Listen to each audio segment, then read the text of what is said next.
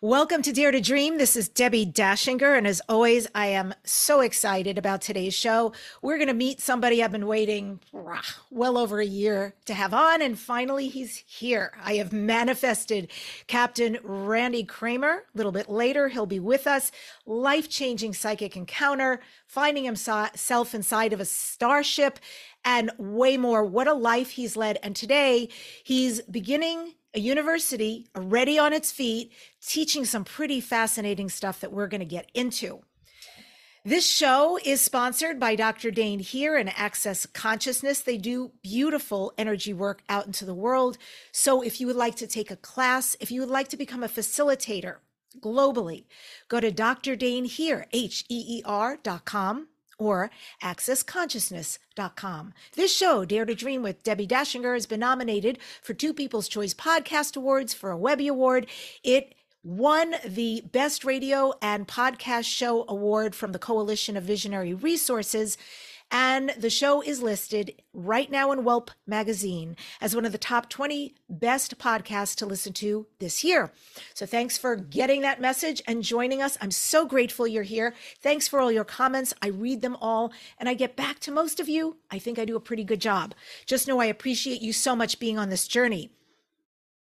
I am Debbie Dachinger. I do media visibility out into the world. And what does that mean? It's a three legged system that I run.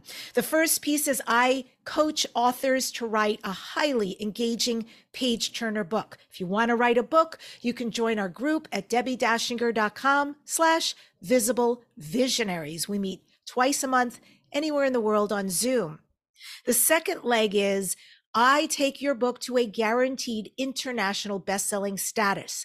I do all the heavy lifting, and the bonuses that come with it are out of this world, guaranteed results. And the last and final leg is the ultimate visibility formula. I show you how to be interviewed on radio and podcast and get massive results. If you'd like a free gift to learn how you can become more visible and get some templates on how to do so, go to debbiedachinger.com slash gift. That's D-E-B-B-I D-A-C-H-I-N-G-E-R dot com slash gift my gift to you. So, this episode features Captain Randy Cramer, who served more than 30 years for the U.S. MCSS, the Covert Military Space Program branch of the U.S. Marine Corps. Randy was the first covert space program soldier to come forward more than a decade ago. He spent most of the last decade educating the public on covert space program affairs and current policies. He is a brave soul indeed. And right now, he works with his partner, Kendra, building the University of Conscious Evolution from the huge success of the beta run of their courses last year.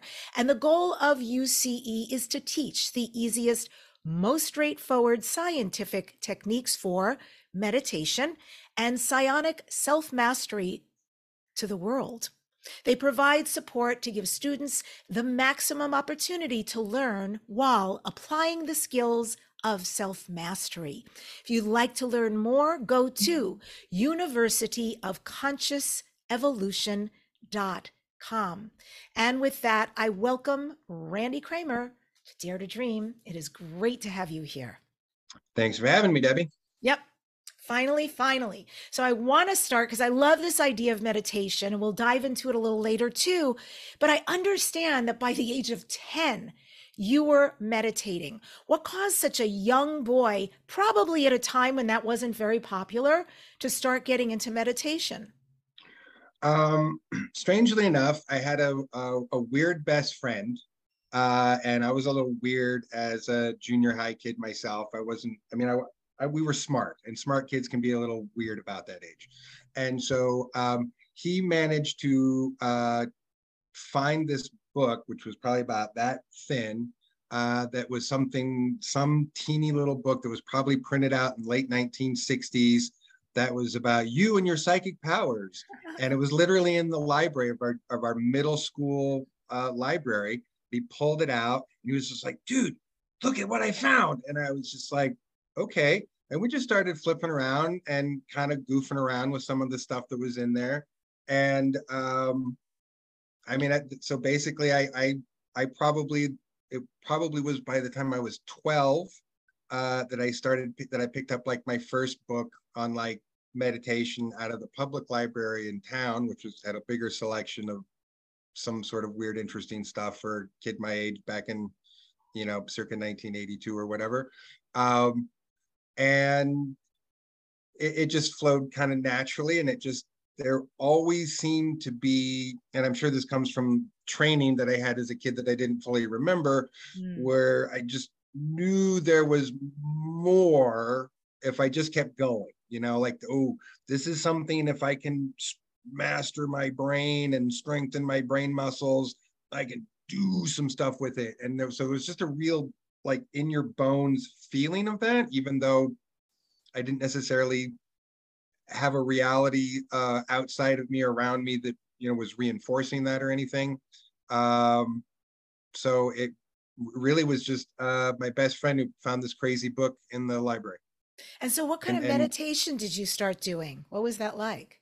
Um, I think the first book I picked up was on Zen meditation, uh, which is the simplest, really, practice of meditation as far as technique, because uh, there's not much to it. Uh, you sit real still and you try to empty your thoughts and be one with the void, hmm. which is not a lot of instruction uh, to be honest with you. But what I found over the years is that there's kind of a disconnect between what meditation teachers want to teach people and how they're teaching it to them.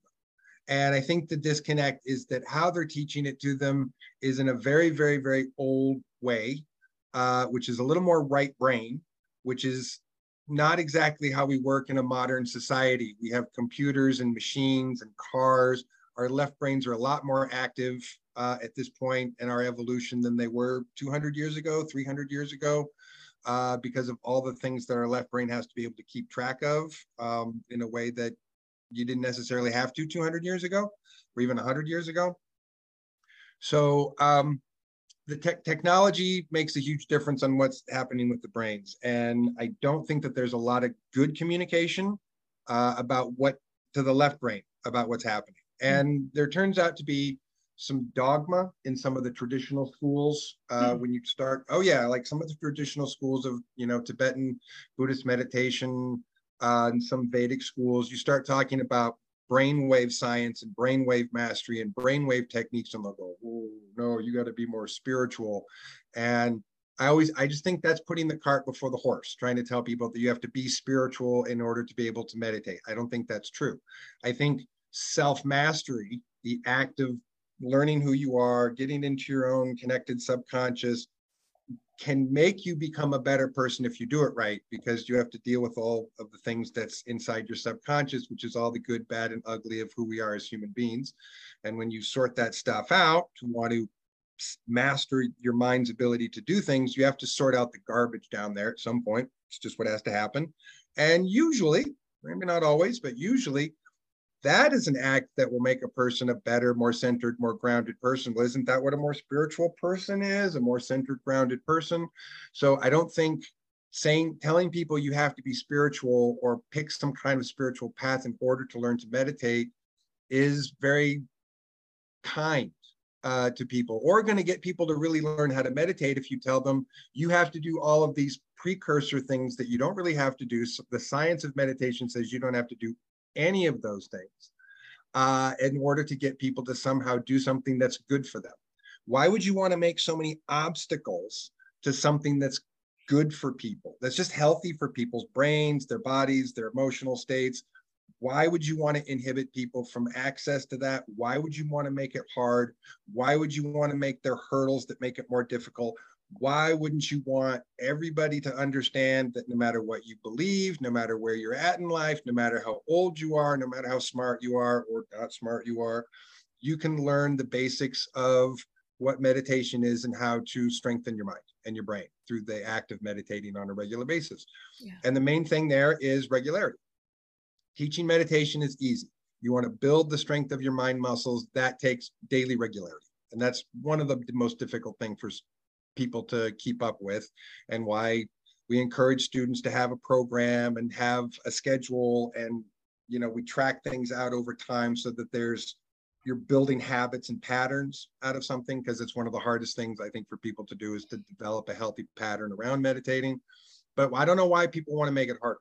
So the whole goal here from my own my lifetime of experience of reading every book, going to every class, uh, learning every technique that I ever could, and just kind of coming to the conclusion that okay, I get what's happening here. I get what people are trying to do on a very broken down level. There's a lot of like we're trying to do A to accomplish B to get to C, but there's just a lot of talk, a lot of words and a lot of dogma around that, and a lot of well, you have to do this or do this. When brainwave science comes along, brainwave meditation comes along, uh, thanks to a gentleman by the name of Maxwell Cade and a former mentor of mine named Anna Wise, who both passed away, who started this work back in the 70s. Uh, essentially developing an EEG that checks out what your brain waves are doing in different states of activity, uh, meditative consciousness, and so forth, and found that there were ideal brainwave patterns that occur uh, when a person meditates, when a mathematician, a genius mathematician is working a problem, when a concert violinist is playing, you know, in their zone, when people are in their zone, these ideal or awakened brainwave patterns occur again and again and again and again, telling us that what's happening in your mind when we're doing anything inside your brain, that your mind is inside your brain, What's happening there is really about brainwave states. And once that was understood that it was about brainwave states, we could really just dump all this other crap that we don't need and just say, okay, this is about brainwave states. This is about going from beta states to alpha states to state, theta states without dropping into delta states, period. And there's a simple way to teach that. There's simple ways to teach all of the things that work around that and you can we build and stack on top of that but the basics basics basics of what meditation is and how to do it it's not rocket surgery. A 12 year old can do it. A 12 year old can do it. And it's uh, guys i could do it when i was 12 i a 12 year old can do it. It's not hard. Yeah. you just have to break it down into the easy parts. So here you are you're a kid you're you're smart you're a nerd and you're also finding this resonance with things psychic meditation and so forth. And then somewhere along your timeline of life you suddenly start having these memory disturbances. Can you talk about that? And also what was the recall at that time? What starts happening? So the that process if i'm to look back at it from here all the way back there were things that popped up from the time that I was a kid, but they were isolated instances which I had no context for, and therefore my brain couldn't do anything other than just go mm, with that. Um, in hindsight, looking from a future place, I could look back and go, okay, there was probably something going on there. That was probably telling me something. So there were little hints uh, that my own subconscious was trying to drop to me uh, the whole time, things it was trying to let me know, uh, things that would come up in recur- recurring dreams and things that I had no context for, but again, made sense later. Um, so, but when, but I would say that in, almost immediately from the time of the return of my tour of duty, which was 17 years old, there were vivid flashes of things that would, you know, I could be in a waking moment sitting at the breakfast table in my car driving and just have the most vivid picture pop into my brain of something that was usually horrific, usually bloodied bodies, you know, scattered across the ground and so forth. Uh, that kind of fun stuff. Uh, sarcastic, not fun at all. Uh, and I was I was finding myself just being very shocked when that would happen and going, wow, where's that coming from? And I'm, I'm not sure what to do with that.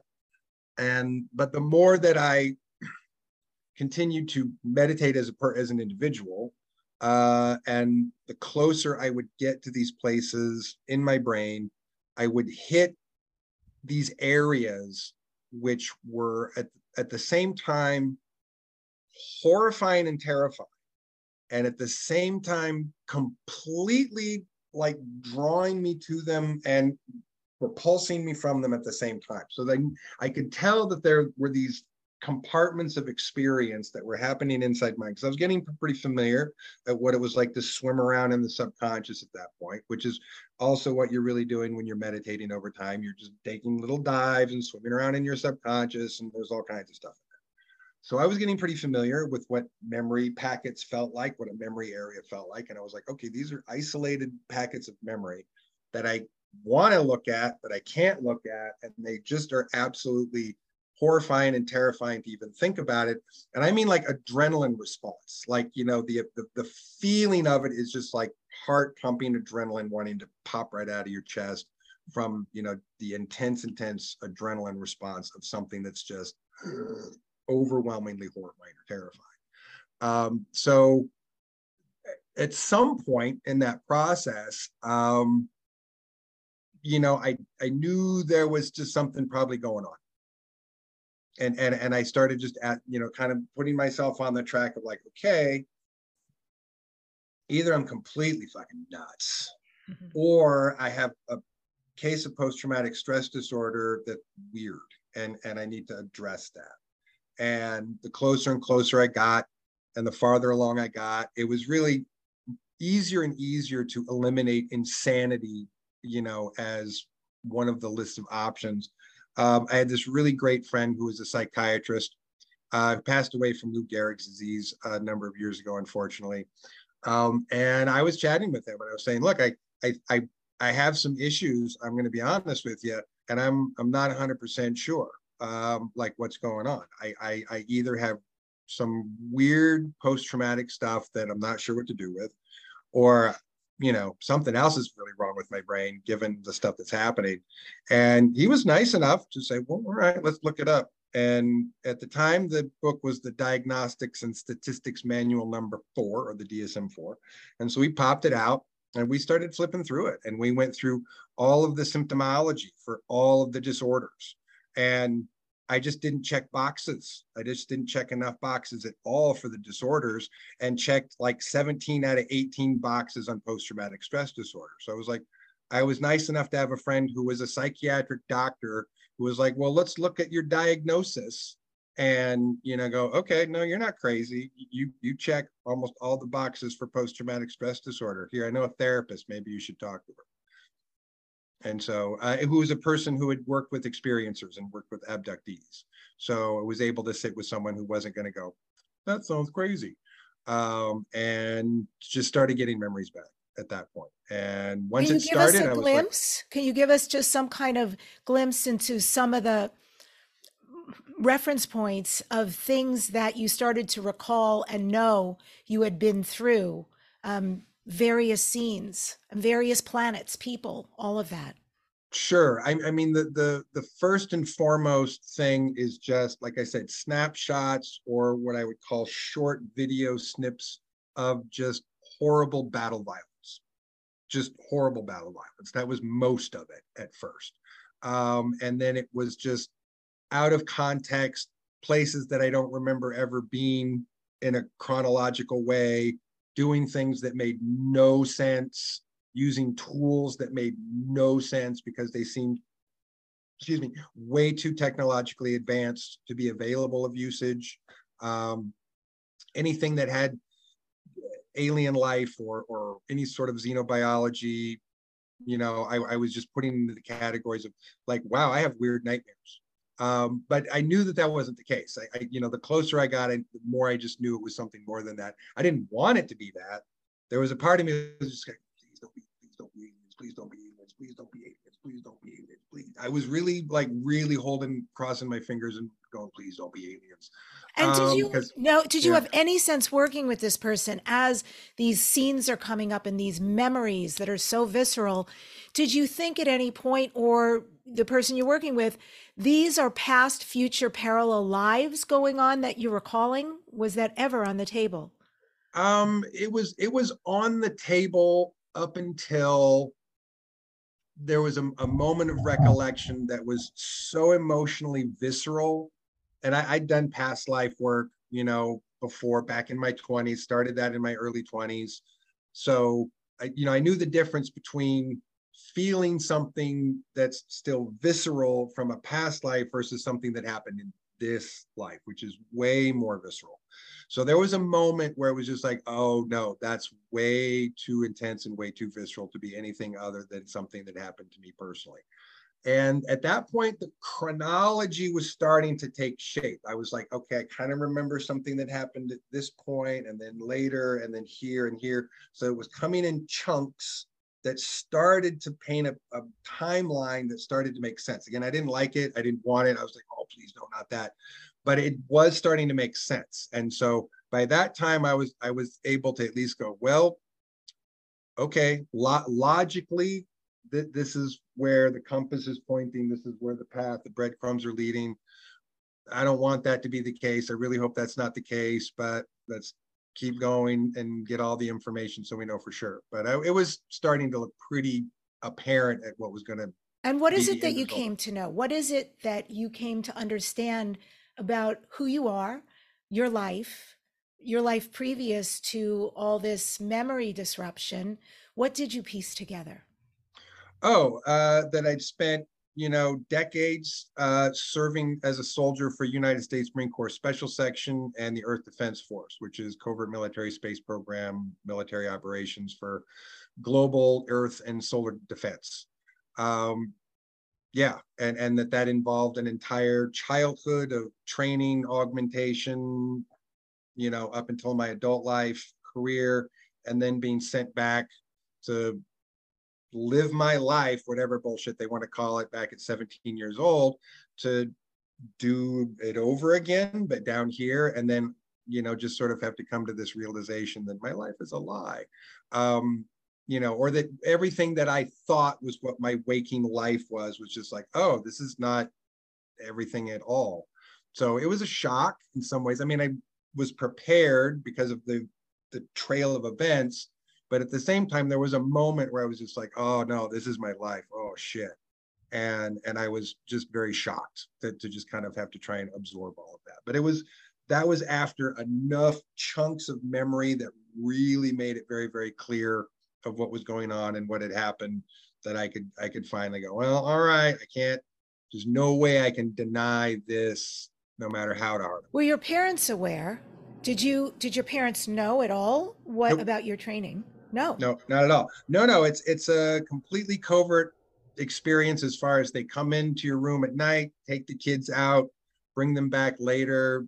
They can we call it trace amounts of time travel are used so that you return someone a few minutes after they left so that it doesn't seem like they ever went using wormhole jump gate technology to get in and out of places and when I was super, super young back in the early 70s, before they had the jump gate technology, they would actually drive around in white vans and put everybody to sleep with a delta emitter, walk into the house, come pick you up, take you back to the van. The van would take you to a shuttle. The shuttle would take you. It was it was way more. That's crazy. Intensive. It sounds a little bit like that TV show Squid Game. If you saw it on Netflix, I have not. it Korean, was good. I have not seen. It's different, of course. They take them in a white. They put them to sleep, take them in sure. a white van, but they take them to an island to play this uh, murderous game. But kind of the same. You went to another planet, and so are are today are you still in the marine corps? Are you still oh, called oh yeah no i'm active duty officer for united states marine corps special section. I'm the official public relations officer and spokesperson for the command staff of united states marine corps special section. Beautiful.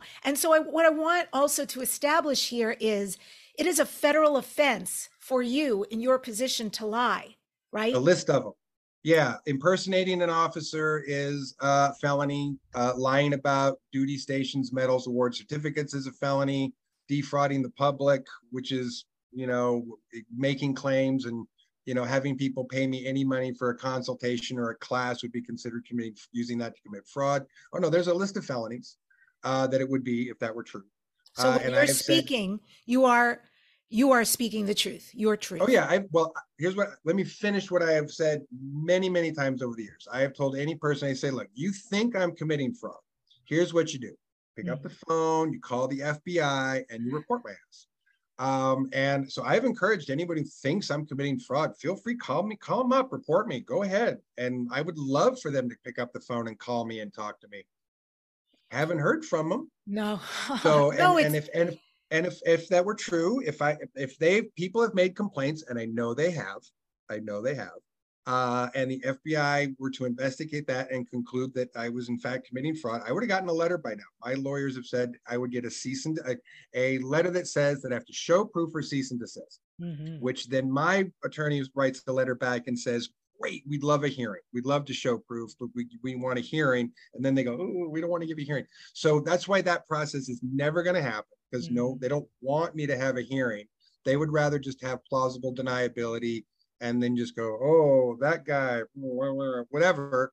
And then we'll get right on that. And then I, but if, if I were committing crimes, I've been doing this for over 10 years. I would have heard from now. I would have gotten a letter, would have gotten a phone call, something, and I have not. So yeah, you've been on TV. I that's I've seen yeah. your interview. So yeah. I know you've been around magazines, many shows. I and yeah. So you talked about a life you would live to a certain point and then go back and live and what would that establish for you today?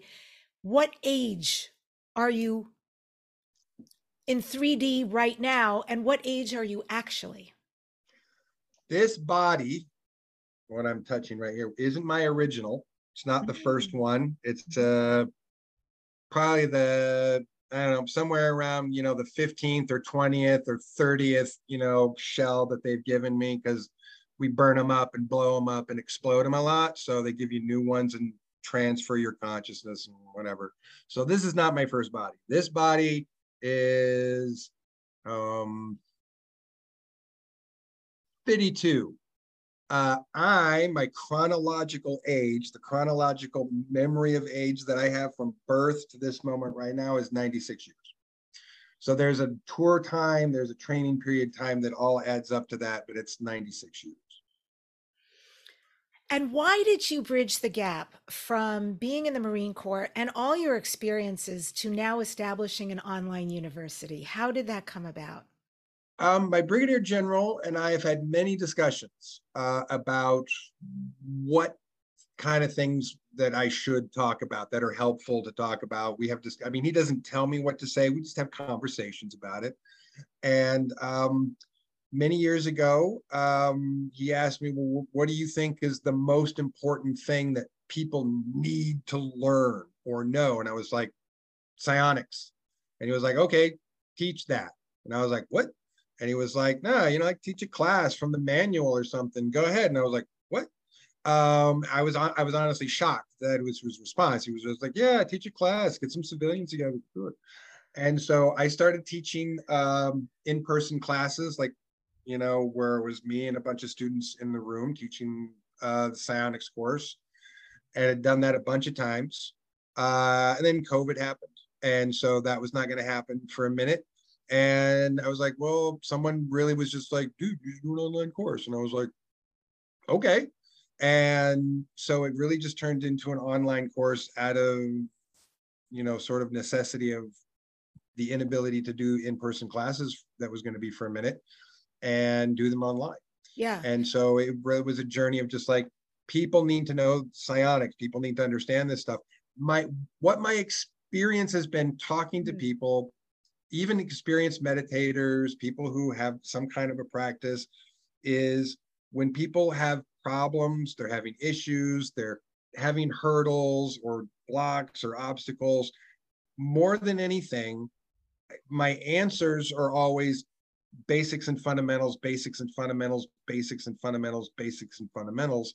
So I feel like there's a real lack of basics and fundamentals here. I love it. And I just want folks, in case they don't know what psionics means, it's the practical use of psychic powers or paranormal phenomena, such as psionic communication. So, if that is so, then Randy, what for you is psionic development? Oh, so the very, very act of daily meditation uh, does something to your brain and to your mind that I do this little muscle building gesture. It is literally like curls for your brain. It's curls for your mind. And the more that you do it, and there are also developmental skills, uh, disciplines, if you will, for certain specific abilities, uh, like precognition, uh, dowsing, remote viewing, telekinesis, which are the four that I teach in the advanced course. Um, that are like double weights when you do those exercises, when you work those disciplines. But just the act of meditating every day and doing a practice is like curls for your brain and for your mind. And so, what it does over time, again, this is consistency, uh, it will make you smarter. Uh, it will make your ability to perceive spatial mathematics, spatial geometry increase. Um, it will increase the speed at which your brain can process information. It will increase the ability for your conscious brain to communicate with your subconscious brain, which is where all the stuff is in your subconscious brain. So, the act of the mind communicating with the conscious and the subconscious brain, that's really where self mastery comes in. Because when, so let's just say your conscious brain, we're just going to be general about anybody and everybody. And we're going to say, let's say your IQ is 120, which is above average, 100's average. Um, this is a little sad fact for people who don't know this. 100 is average, means half the population is under 100, scary, and the other half is over 100, right? Also kind of scary. So, but let's just say because everyone listening to you is above average, that you have a 120 IQ. That's in your conscious brain. Your subconscious brain has an IQ that is several hundred points higher than your conscious brain. So the very act of connecting your conscious and subconscious brains doesn't just make you like smarter, it makes your brain capacity bigger. It makes the capacity for what your mind can do at any given moment bigger. These are things that are what really drive personal human evolution is the mind, is development of the mind and the brain. And it is these tools and skills that you do these little curls with. And then eventually which depending on the person and the practice level of experience age you start to see manifestation of psionic ability. That just starts to happen. Just starts to happen because you're building the muscles that can make the outputs happen now. I know you've said that with psionics that every thought every fear every anxiety is what exactly energy uh, psionic uh, is psionic energy, psionic outputs. Every thought, first law of psionics is that every thought produce all thought produces psionic energy. Mm-hmm. So, which we uh, in the lab uh, when we're registering and dealing with psionics, we register them in something called psions per second, which is a form of work for anybody who's physics people out there. So it's you know force over time. Um, so, but we call it psions per second. And there's kind of this threshold for most abilities to happen where you have to be above 10, 15, 20 psions per second for them to occur. So let's just say this is a threshold of 15 psions per second. Most people, you know, are they're going up and down all the time. And maybe you get over that thing for a moment and something happens, you go, oh, I did something. And but then you just kind of drop right back into sort of a 13 or a 12 psions per second. And then you think, oh, I can't do it anymore. Of course, you can do it. It's just about getting those outputs so that they're over threshold. And it is that daily practice, daily diligence that builds the brain muscle, builds the mind muscle, so that those psions per second, you break the thresholds, and then just stuff just starts to happen. And what about using psionic, psionics for self defense or for attacks? How would one do that?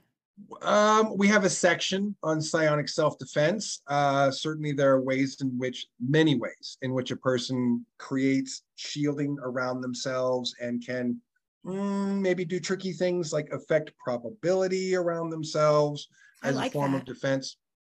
So there's lots of little tricks uh, that you can do other than just basic shielding.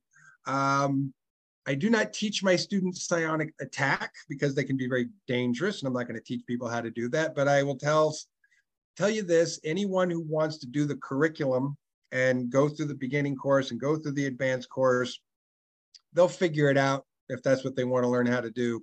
You'll figure it out. Yeah. I know you also talk about dream walking. Oh yeah. Have favorites. you successfully yourself dream walked? And if so, can you talk us through the experience or experiences?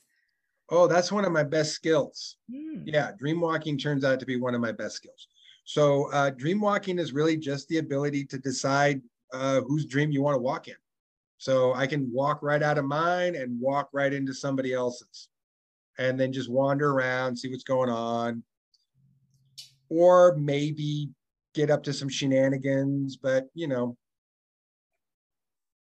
I don't want to tell too many stories. Uh, but yeah, once, Is once it you're a, in so it's a, for you it's a space, you can- very lucid experience. You're completely aware and you Oh, yeah. can uh, direct and control where you're going, what's going to happen or what you're not going to do. You know, I, I understand you take a lot of caution. to a degree yeah to a degree i mean you're really at that point kind of wrestling with the psionic output of the mind of the person. So a weak-minded person is easy to go in and like just make them dream whatever you want to make them dream um, or do whatever.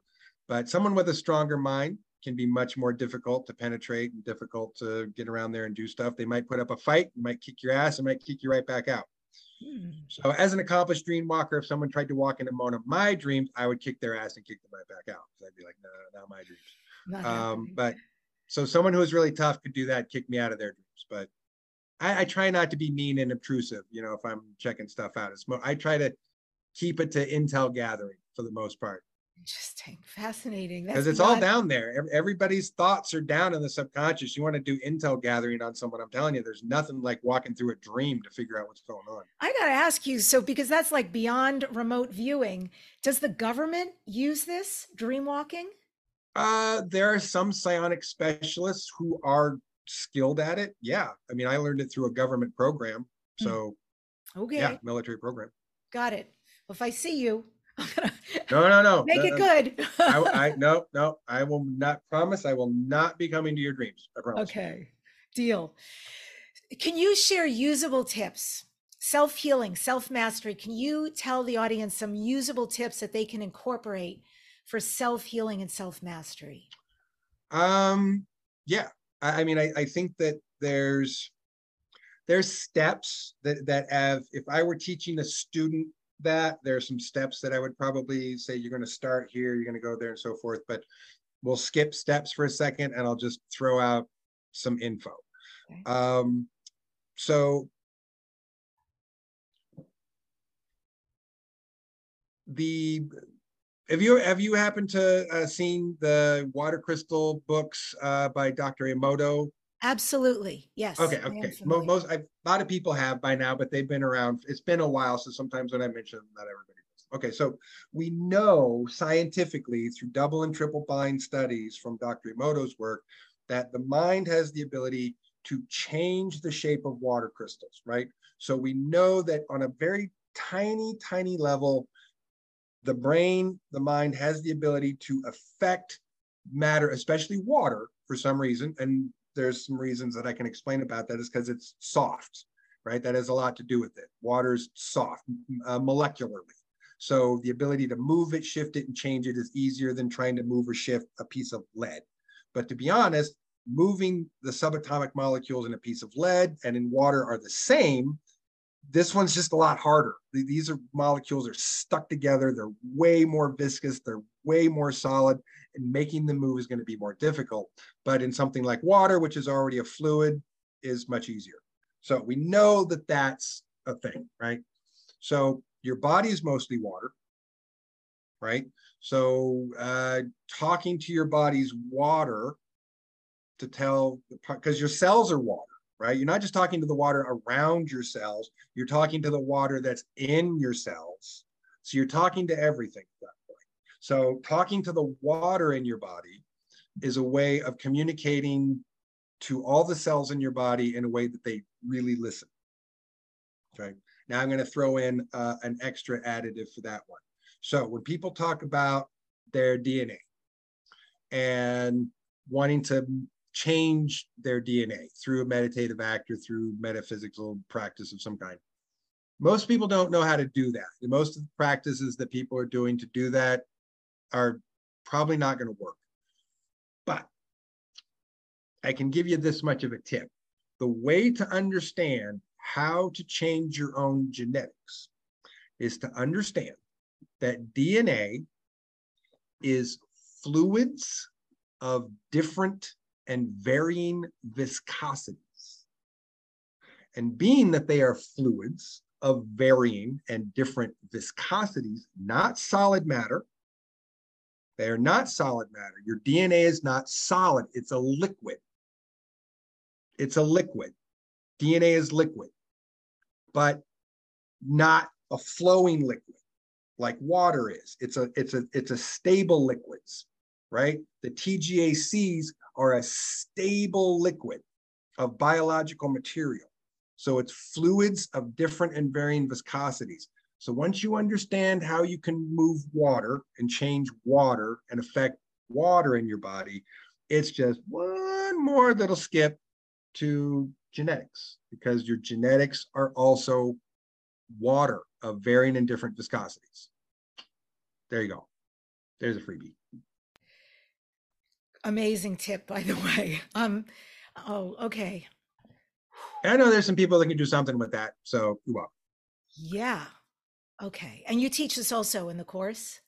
I uh, the beginning course. I, I, don't think this is a topic I've covered or that we're covering in the beginning course. The advanced course, uh, absolutely. Like the wizard. And I'll just course, make a huh? quick dis- distinction here. Yeah. Uh, the beginning course is what we feel are the essential tools to start with, right?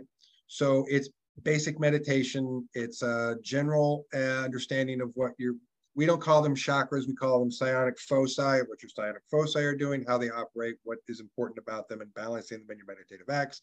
Psionic self-defense, uh, manifesting, and a few other fun stuff. The advanced course is advanced, um, and we cover Merkaba training, some more complicated things about field programming, uh, how different ways in which your mental, emotional, psionic personality affect development and how you have to sort of understand those things as kind of a tripod of development, as well as actual practical, well, more advanced psionic self-defense than what we're going to teach in the basic course. The beginning course has basic psionic self-defense, more advanced psionic self-defense for the advanced course. And then we cover uh, four disciplines for the development of four specific psionic skills. Uh, and that's dowsing skill, remote viewing skill, precognition skill, and telekinesis. Okay. Amazing. So I teach students uh, how to build a TK trainer, telekinesis trainer, and what the basic technique for making a very tiny object in a near frictionless environment is. And I've had students replicate it. That the only thing disappointing, I'm going to admit, the only thing disappointing about teaching telekinesis in the online course is I'm not having 100% success with students that I did in the physical course. When I Mm, taught this in person in a classroom where I could walk around with every person, every single person in the class could replicate the technique. I could teach every single person in those classes how to do telekinesis on a very tiny object in a near frictionless environment. So maybe Um, when the uh, when the university really takes off, you can start doing in-person retreats.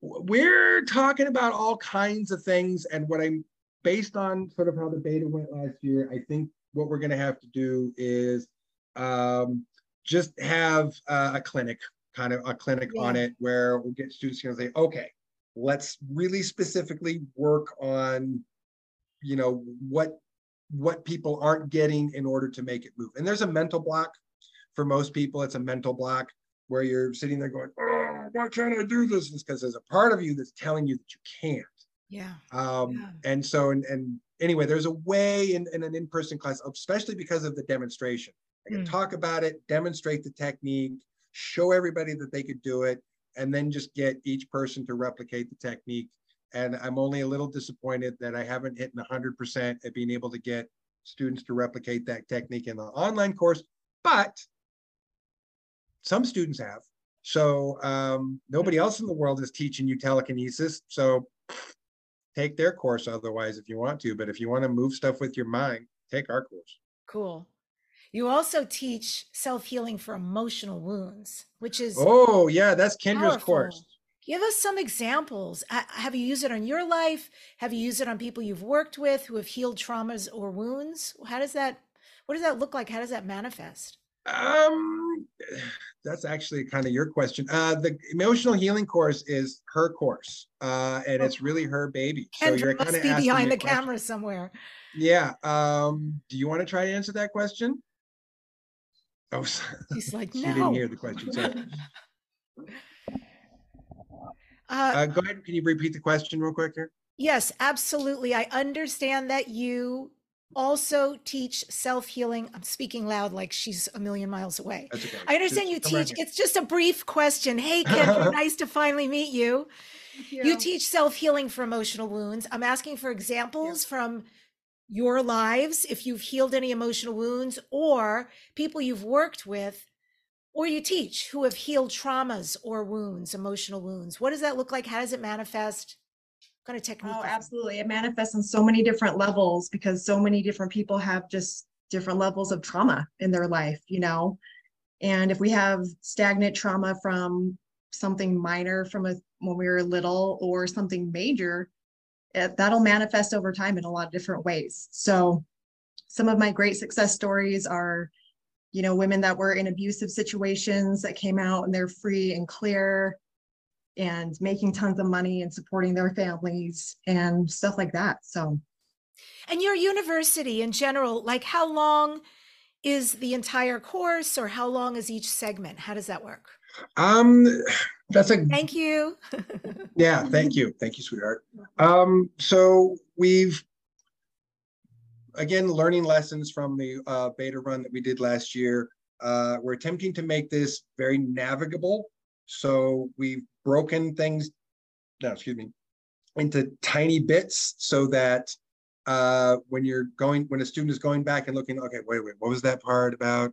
Oh, on the second foci, instead of having to try and sift through a 20 minute lecture on the subject, the topic is broken up, the whole lecture is broken up mm-hmm. into lots of little video segments so that it's very navigable um, and goes through a, a kind of what we consider the here's where you should start and work this part and then this part and then this part and then go all the way forward. So I think we've got a little over 30, I think, videos uh, for the basic course. We've calculated about 33 or 34 for the advanced course. And they're anywhere from a couple minutes to five or six minutes long. Uh, or and the guided meditations, which are longer, obviously, than five or six minutes. The one I did the other day was about 20 minutes long for that one. So we've got the lecture series, uh, guided meditations, got it all broken down into here's step one, here's step two, here's step three, here's step four. I like to say meditations like riding a bicycle. You don't have to know how to build a bicycle to ride a bicycle. And so this is really a how-to course uh, more than anything. Um, so I've cut down a lot of the blah, blah, blah, blah, blah that I did in the older course in order to just say, this is the simplest bit of information you need to get on the bicycle, start pedaling, uh, and because it is the act of doing uh, that will really get people to understand why it's important to do or why you should want to do it or why it's good for you. Like I can talk about it all day long and a person can sit there and go, oh, that's cool. Or oh. Like your experience of it, you sit down, meditate for a month. And then if you come back and go, I haven't learned anything and I haven't developed at all and I don't feel smarter or stronger in any way. I'm like, well, then maybe you're doing it wrong. But pretty much everyone else, if they do it consistently, will come back and go, wow, I feel better. This is happening in my life. I have, I have this much awareness about this. I'm less reactive to this. I don't get angry at my kids anymore. Like all these things start to happen and change. So it is the act of doing it that will convince people this is why this is good for you. And you, I don't benefit from people learning to meditate. I, I just want them to learn how so that it benefits well, them. you do. I mean, you get a million karma points in your bank account every time you improve somebody's life. So, sure, I, sure, sure. It's so worth it. And so, I'm going to flip a little bit in our, our, last segment here to more space kind of talk, if you oh, will, oh, sure. or universal everything. Sure. Randy, do you know of a specific ET advanced technologies that Earth humanity, Earth slash humanity would benefit from. What kind of technology are you willing to disclose here? Well, I mean, we need all the technology, to be honest with you. Um, so, I mean, we can talk about I mean, medical technology, you know, I've discussed holographic medical bed technology, but before there's no rush, uh, unfortunately, on that being developed at this point. We've spent wasted 10 years uh, talking to people with venture capital to try and do anything with it, and we're just not going to make the money that way to work the project. I think we're more likely to see these technologies come in during or post alien invasion, which is coming up. Um, and that's probably what's going to happen sooner than anything else. But in our medical lifetime, technology, what's that? in our lifetime, Oh, yeah, super soon. We're at the World War III phase. Alien invasion phase is next. Hmm. Oh, I'm sorry. Let, let me go back a second. So in December of 2019, at the beginning of the pandemic, I said, okay. here's what's going to happen. You We're called about it. to enter the pandemic. Oh, yeah, I nailed it. I researched and nailed it. you said before it happened it was going to happen. I said pandemic phase, civil disruption phase, World War III phase, alien invasion phase. And We're- may I we're- ask you we're three because down, the only one left. Yes, I have so many sources who talk about the contact that's about to happen, very much in the t- time frame you're talking about, but they never use the word invasion. They're very clear to talk about the benevolent beings who've been watching after us and probably keeping us pretty much alive for a long time that will be making the contact. Are you saying something contrary to that? Uh, I'm saying that's wishful thinking, and if people want to have wishful thinking, they're welcome to it. But we understand that uh, there has been a planned process for this for some time, which is really based around inevitabilities. And and I, I realize there's some confusion when I talk about this, and people think, oh, it's a false flag, it's a fake invasion, invasion. I'm sorry, fake alien invasion. No, this is a series of inevitabilities that are coming to a loggerhead and they are going to fight like hell for control and domination of the planet that we live on. Uh, this is mostly because Nazis are going to Nazi. And we didn't get rid of them at the end of World War II. And they're coming back for another run at the Fourth Reich. And they're going to make sure that we get this whole thing brought in with an invading force and a disclosure event that is just going to be a Well, I'm in trouble. I'll tell you that right now because I'm Yeah, Jewish. So It's going to be that's not good news for me. Um, let me tell you this: Nazis aren't good news for anybody. Right. Uh, they're bad for everybody. Um, and let's just make that as clear as possible. Um, and Nazis bad. Nazis always bad.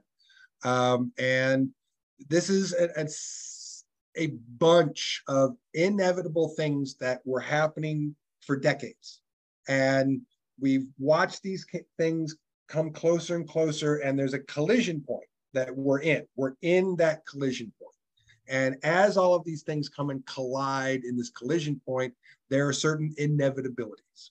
And I mean, I look, as I will say as much as anybody else, I- I'd love for this to go nice and peaceful. Like that'd be great. I'm not against that. I'm not saying I, I, I want and prefer there to be an invasion scenario. I'm saying that as near as we understand, this is not going to happen peacefully. Mm-hmm. It's not going to happen peacefully. And I will also say this about our intergalactic neighbors and friends. Okay. They're wonderful people Mhm, and they are helping, but mhm. this is not their home. This is not their planet. This is not their house. So they don't get to decide what's happening here. They don't get to tell us what to do. They don't get to decide who's going to do what. They don't get to get to come down and tell us who's going to fight who or who's not going to fight who or who. They don't get to tell us how this is happening. We're deciding how this is happening. Terrans are deciding how this is happening. And fortunately or unfortunately, there are some Terrans who are Nazi assholes uh, that want to have it out.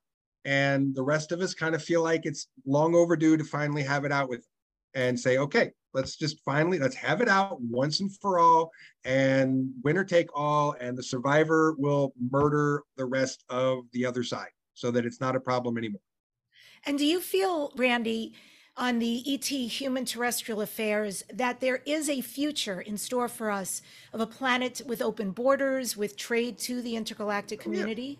Oh yeah, absolutely. Post invasion, we go into the so when I do the stages one, two, three, four, uh, pandemic stage, civil disruption phase, world war three phase, alien invasion phase. There's a fifth phase, Fifth phase is the reconstruction phase. The reconstruction phase is why we have to do all of this the other way. Because if we don't get to the reconstruction phase, we will not fix the problems and we're all going to die. Not going to be enough air to breathe, not going to be enough water. All the forests are going to burn up. We're, we're all going to die if we don't fix the problems. The environment will kill us all. Mother Nature will kill us all in 10 years if we don't fix things. When you were um, on Mars at one point in one of your missions, you battled the reptilians. Mm-hmm. Um, I've actually been called out once making a, a blanket statement about reptilians as though they're, you know, bad, the bad guys. And somebody said, no, you know, that race, there's good, bad, etc. Oh, so, yeah. It's, spe- it's speciesist. Exactly. It's, it, it's speciesism. Yeah. And were you were you dealing with Martian reptilians and did you ever get to know any or did you just battle them? Oh, um, yeah, the native indigenous reptoids uh, are real nice. Well, I'm sorry, I shouldn't say that. The ones that I got to meet and hang out with, we developed a trusting relationship, and I think they're real nice. Uh, but some of the other, they were pretty clear that some, especially the southern tribes, are pretty rough, and you're probably not going to make friends with them, and they're probably just going to eat you. Um, so they're they're kind of they can they have kind of a rough culture uh, as far as what life and death means and whether you know you get to come anywhere near their space and live because you crossed over a rock line that's like nah you're gonna die now because you came over that line um, versus whether they want to be nice or friendly they're not i mean they're not like um, they're not mean spirited uh, by any means, uh, in my experience. They're they're they're quite kind-hearted. They just have a very very fierce attitude about boundaries. So they're pretty cool.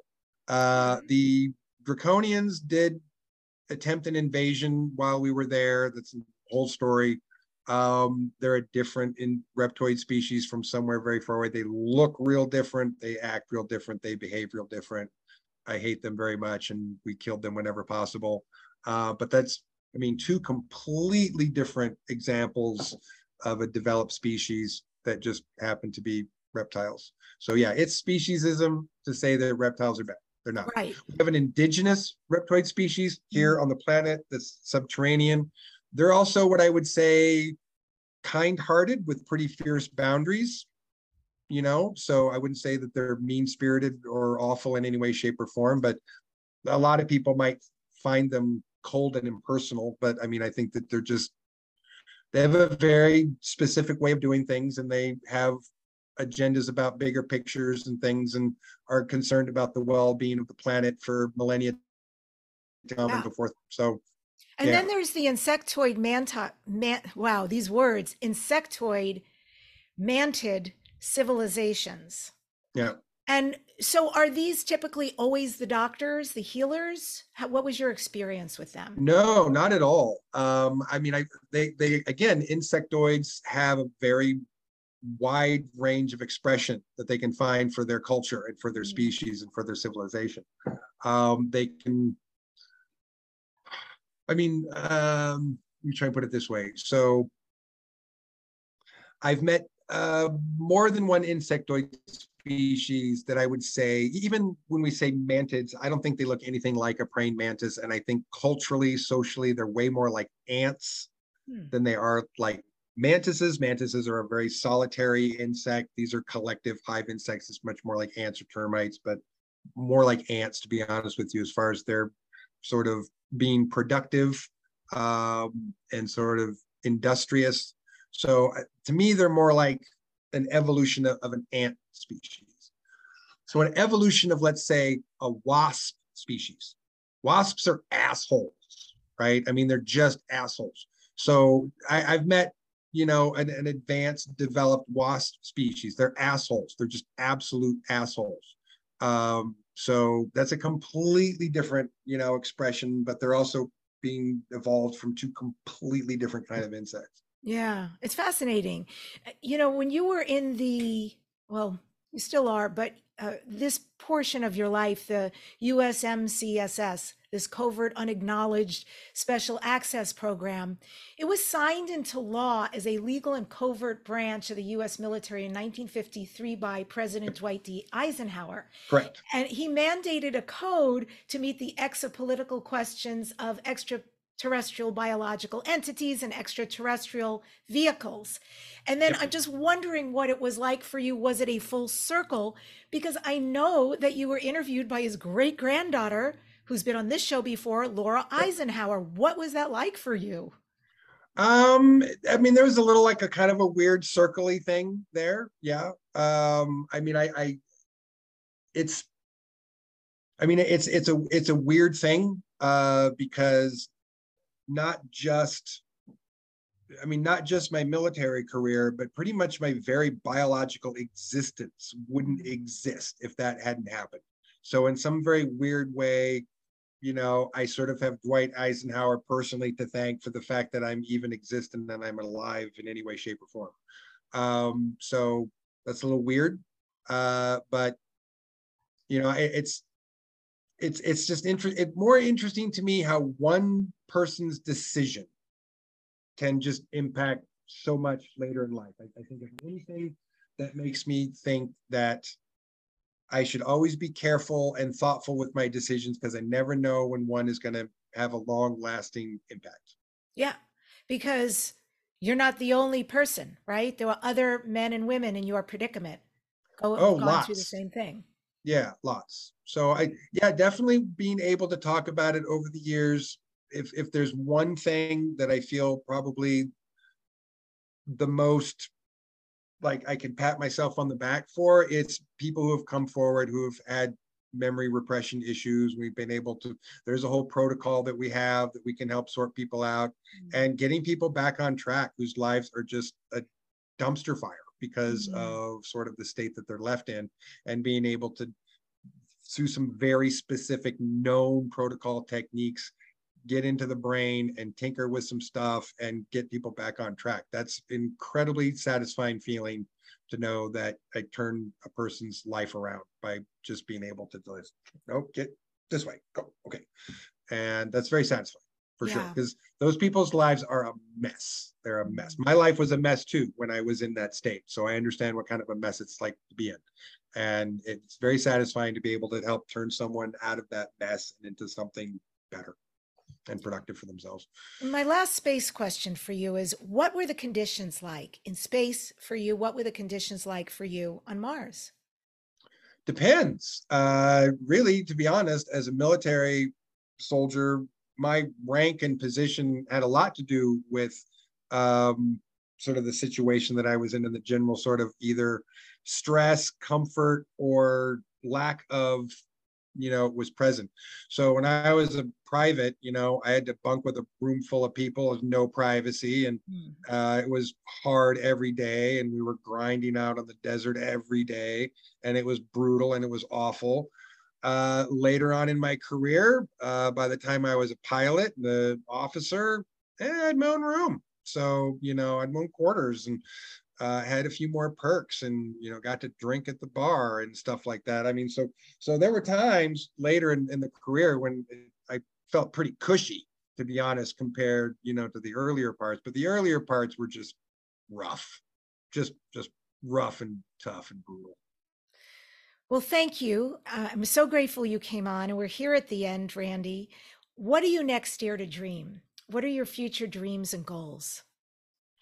Oh, we're thinking real big uh, about what we want to do with this course. And there's a, a whole future set of projects that we have planned that is really about expanding reach and accessibility to people and getting reaching more and more and more and more and more people. So I'm not going to give away what all our ideas are, but we plan to do this on a on a large scale as we move forward and reaching lots of people. So my goal here, our goal is to make meditation and self-mastery and development accessible to as many people as possible everybody if possible. So. Beautiful. Well thank you. It's been a pleasure I've really Oh, enjoyed this. Let me throw, can I throw one more thing at you? Absolutely. I'm going to throw you a coupon code. So anybody who's watching your show, Mhm. uh, if they want to go to our website and sign up for a class, they can get like 15% off on a tuition. So let's call it uh, Space Deb. We'll call it Space Deb. I'll make a coupon code called Space Deb since you got a little space back there. And then anyone who's uh, listening, you can post that or whatever for people, and then they can get a coupon code to get a. That on so generous. Beautiful. So, folks, if you're interested in his online university, in these courses, go to universityofconsciousevolution.com. You want to use space Deb, as in Debbie, space D E B for your 15% off. And I end today's show with this quote from Demi Lovato. I believe in aliens. I think it would be way too selfish of us as mankind to believe we are the only life forms in the universe. Subscribe to this number one transformation conversation, Weekly Dare to Dream with Debbie Dachinger. If you're listening on a podcast and you want to see us, please go to youtube.com slash Debbie Dachinger and check us out there. Next week on the show, Vitica Kulhoff is coming to us her fourth, fifth, sixth time, something like that on the show. She channels Arjun of the Yael. And we're going to be discussing global news and learning from Arjun about his planet, his role, and his relationships with his people. I promise you, as always, through Vitica and Arjun, it's lots of wisdom. Thank you so much for joining us today on the show. And remember, don't just dare to dream, dare to make all your psionic dreams come true.